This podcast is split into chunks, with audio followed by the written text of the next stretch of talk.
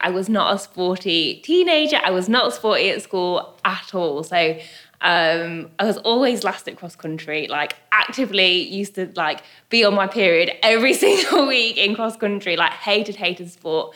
And it just felt a little bit like exclusive and it just felt like it wasn't for me. Like none of my friends are sporty and like you had your sporty girls and I was just not one of them. And then when I went to university, I joined a running club and loved it. Like I wasn't fast and it wasn't pretty, but I just really, really enjoyed pushing myself. And I actually realized that there were people like me that did sport. Like it didn't have to be exclusive. And it just kind of grew from there. So I'd like entered a 10K race, which I never ever thought I'd be able to do. And I did it and I felt great and I wasn't last. And then I entered a half marathon, which again, never ever thought I'd be able to do a half marathon. But then I did and it was great. And I was slow, but it was fine. Like I enjoyed it.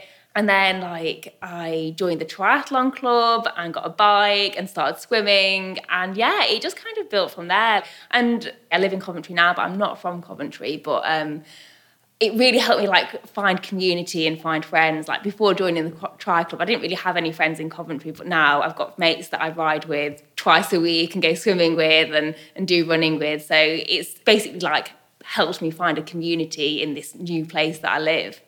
I remember just being like amazed at the people that were seemed really pro and seemed like like they seemed normal, but they like had the right kit and they could swim properly and they knew what they were doing with their bikes and they didn't seem nervous on the road. So it just kind of gave me that push, like, oh, I really just want to like get better at this. I run regularly with someone from the triathlon club on a Tuesday, and she's training for an Ironman at the moment. So that really gives me a push, like and just like talking about things like you sometimes you do have like a really rubbish training session where you know you've gone slow or you've just not felt up to it or whatever reason you just feel a bit rubbish. And talking through that with someone and like realizing that actually everyone has that everyone has training sessions that don't go very well or you just feel pants or you just can't do all the mileage and just yeah kind of sharing that and being really open and vulnerable with people who are going through a similar thing is, is really helpful.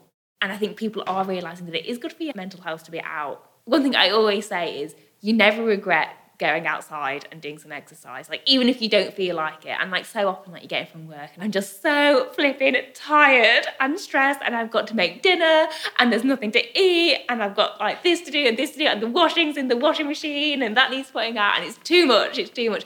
But I always find that when I've been for like a run or a bike ride or whatever it is I'm doing, I come home and I'm like, well, I'm too tired to be stressed about those things now. So like it's just it definitely helps